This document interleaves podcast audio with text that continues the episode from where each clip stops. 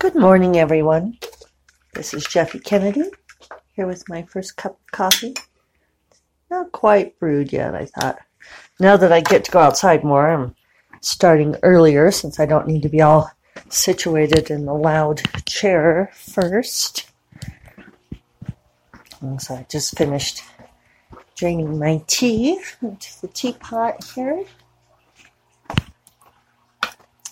So yesterday we went out to Santa Rosa Lake, and I did um, pretty much as soon as I got the podcast posted, we headed out and drove down there. It's about an hour and a half drive, um, but it's a considerable drop in elevation.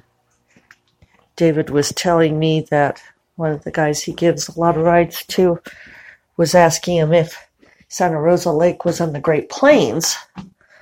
And David said, well, that he didn't think so. And the guy looked it up on his phone. So what did, on his phone, what did we do before that? Here we go for a sip. Mmm. So tasty. I, if I do say so myself, I'm an excellent uh, self barista. All right. So, uh, he looked it up, and Santa Rosa Lake is on the edge of the Great Plains. So that's a considerable drop down from our high desert, and definitely a a pretty location. It's a it's a nice lake, nice and sheltered, so it's warmer. And we really did pick the right day. It wasn't too windy, so we had a great time. I took my page proofs along, worked on them in the car. I uh, didn't quite finish. I had to email Jenny last night and say they'll come today, and she said no problem, plenty of time. I think they uh, are very accustomed, I think I've said this before too, giving false deadlines, uh, knowing that writers will not meet them. it's a funny thing.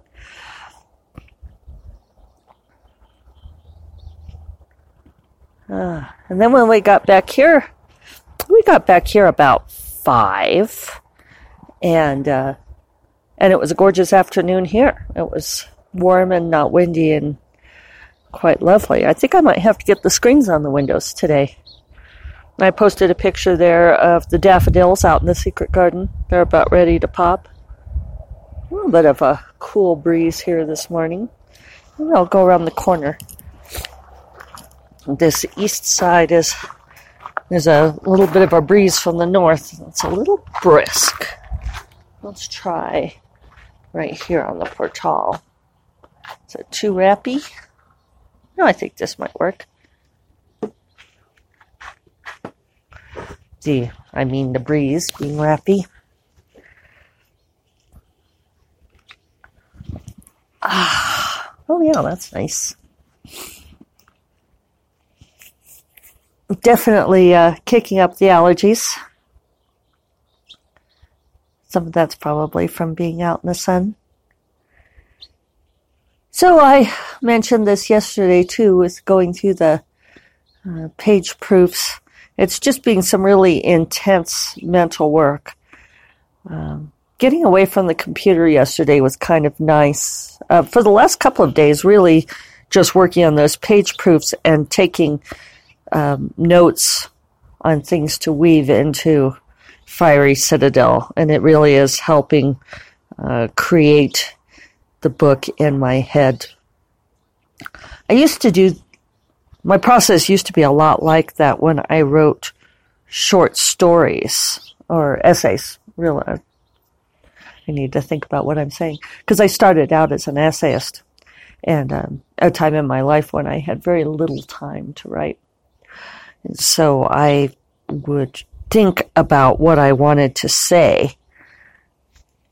And it usually, I, I used to teach workshops about this, that I would start around a pivotal image, some kind of event that I always thought of as like sore tooth events, you know, like where you're always poking at them, some sort of exchange or some, some moment in your life that for some reason stands out with great emotional clarity and going in and back and investigating those things to determine why.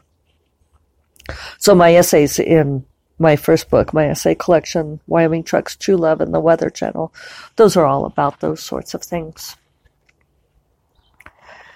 So I would think about that. I would mull a lot and I think that's one reason why there's so many driving essays, because I would mull about things as I was driving, driving the long highways of Wyoming.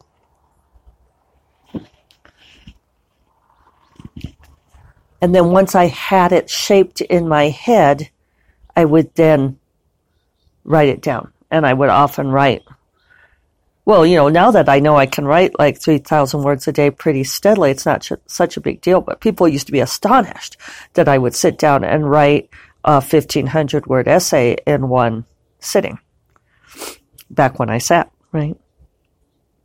Uh, it was, um, yeah, well within my skill set, apparently, now that we understand what that is. But when I moved to novel writing, one of the things that I had to learn was that I couldn't do that, obviously. I could not sit down and write an entire novel in one go. Even if I'd had the time, which I didn't because I had a day job and the stepkids were little and we were busy with uh, taking and teaching martial arts classes. Um, Wow, we were really busy back in that day, in those days. Even if I had had the blocked time to do it. Uh, hello, Finch. They're building a nest up there. So I didn't do anything to you. They act like I'm gonna get their nest.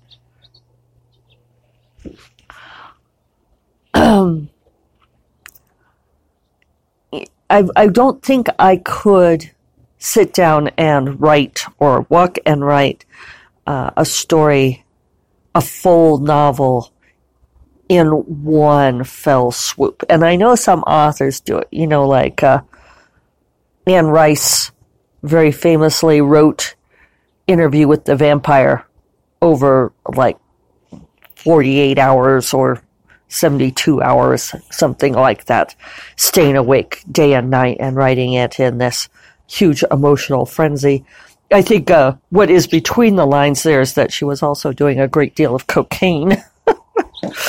and don't yell at me if that's uh, you know not not fair, but I do think that she uh, I think she's admitted to it and it was certainly the era the era, the place and time, San Francisco in the 70s. Uh, maybe not just cocaine, but I do think um, that's why I often talk about things in terms of what's sustainable. I think we all, you know, whether it's writing or whatever it is, whatever activity we engage in, we have to look at what's going to be sustainable for us. What can we do in a healthy way that keeps us going? To both produce and uh, feel good about life. It's interesting looking back at that time in my life, which was pre internet. And the internet has brought so much to our lives, you know, like the aforementioned, what would we do when we couldn't look things up on our phones? You know, it's made the world smaller, it's created our greater connectedness it's um, also made conflict much more apparent. I don't think that it's created more conflict. I think we're just aware of it now, uh, being thrust together so much more. Seeing people with terrible opinions on the internet. I love that XKCD cartoon where he, I think it's Cue Ball, is sitting down at the uh, computer and Megan asks him, what, what are you doing? And he says, I just thought of a terrible opinion for someone to have. And now I'm searching the internet to see if someone has, to see if someone has it. and she says, I think that you have some real issues. And he says, yeah, but not as many as this guy I just found. and sometimes it comes down to that. I did, by the way, finish going through all of XKCD. I am totally caught up, and I'm, i realize that this is not an actual comp- accomplishment, but I did. I went through all 2,000 plus. Um, I think the most current one is something like number 2130, and I went through all 2,000 of them, and that was that was fun to do. Though it began to feel a little bit like a task because I really wanted to get caught up. It was, you know, like some of those interactive ones from way back when they no longer work right, and so it was annoying me that I hadn't been part of that at the time. But now I will be. and yes, I am the kind of person that I have to go back and read the first book in a series before I can read the rest. And it's it's kind of an unfortunate way to be because it stops me from reading newer books. You know, like a book will come out and people will talk about, oh, it's this great book and you should read it, but it'll be book, like book four in the series or book seven in the series. And I'll think, oh, but I can't just read that book. It's not picking up one book, it's picking up seven. and maybe that's not a legit way to go about it. But there we are. Sun feels nice. Allergies are getting me too. I think I maybe I already said that. Sorry if I'm repeating myself. It just gives me that muzzy headed feel.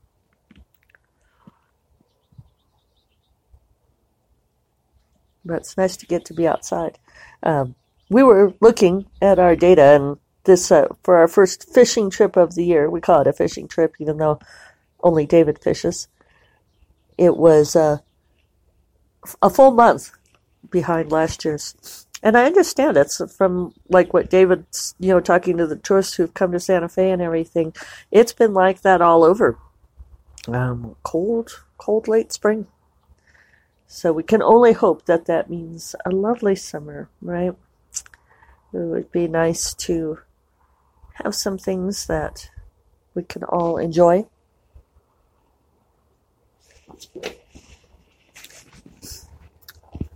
Let's see. Oh, the other thing we um, watched Motley Crue's movie, The Dirt, which is on Netflix if you subscribe to Netflix, and it is a movie made from the memoir written by the band, and it was so good. Uh, the apparently, and I'm kind of tempted to read the memoir, one book only, um, which is apparently written by all four members of Motley Crue plus the manager. And so the movie bounces between their perspectives, you know, so that the actors will actually turn and look at the screen and address the audience, you know, and say, that's when I did this. And true to the title, they really do tell all the dirt. And it's, um, it's really a fun insight into what they came from and what they wanted to accomplish, what they, um, kind of their strategy, and then of course the whole downside of you know the that touring life and the drugs and everything. I didn't realize that the entire band had gone into rehab. You know, Aerosmith is so famous for doing that. I didn't realize that Motley Crue had done that too. but they, uh, yeah, they did. Nikki Sixx convinced them all to do it because he had a major heroin problem. And so they all did it together. Came back like a year later. So, yeah, it's um, I, I recommend it. It was definitely worth watching. Very, I'm always interested in those kinds of biographies, how bands end up doing things.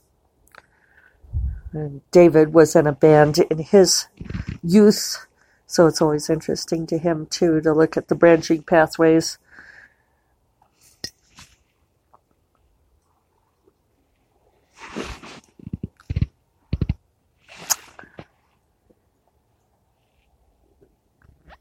And I was never a huge Motley Crue fan, so I don't really resonate to music in the same way. But uh, David says, I, I was surprised how many of the songs I recognized it recognized, and David said, "Well, I played them all the time when we were first dating, so you heard them." I was like, "Oh, is that it?" and David was remembering he, and I didn't remember this at all, but he said on his answering machine at his apartment when we were first dating, he had a guitar riff from Motley Crue on the answering machine and that my mom had called there looking for me and she left a message saying, well, that was harsh. David's wondering if you remember that, Mom. Um, I I don't, but sorry, Mom. I was dating a metalhead. Dear Mom, I'm dating a metalhead. Please have patience it's so funny, you know, because as time goes by, those things really fade away and uh, not not the same. David would not put a guitar riff on his voicemail intro now. Certainly not Motley Crue. Now, now maybe he'll be tempted. We should see what one he would put on there if he was going to. How his tastes have changed.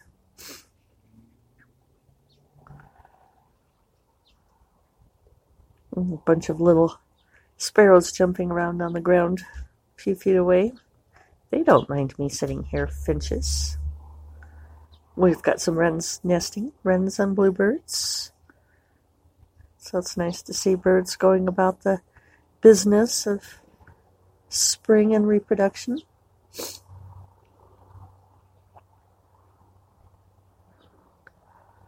Yep. But I'm just focusing on this book. I think I'm going to be buried in this book for a few weeks. I might, the podcast may not be interesting. this is presuming it ever is, but uh, yeah, that's I'm I'm definitely going into that book brain mode. Far better than talking about internet drama. So, I will talk to you all on Thursday. Hope you have a marvelous Tuesday. Hope that you're finding some daffodils and birds in your day. Talk to you later. Bye bye.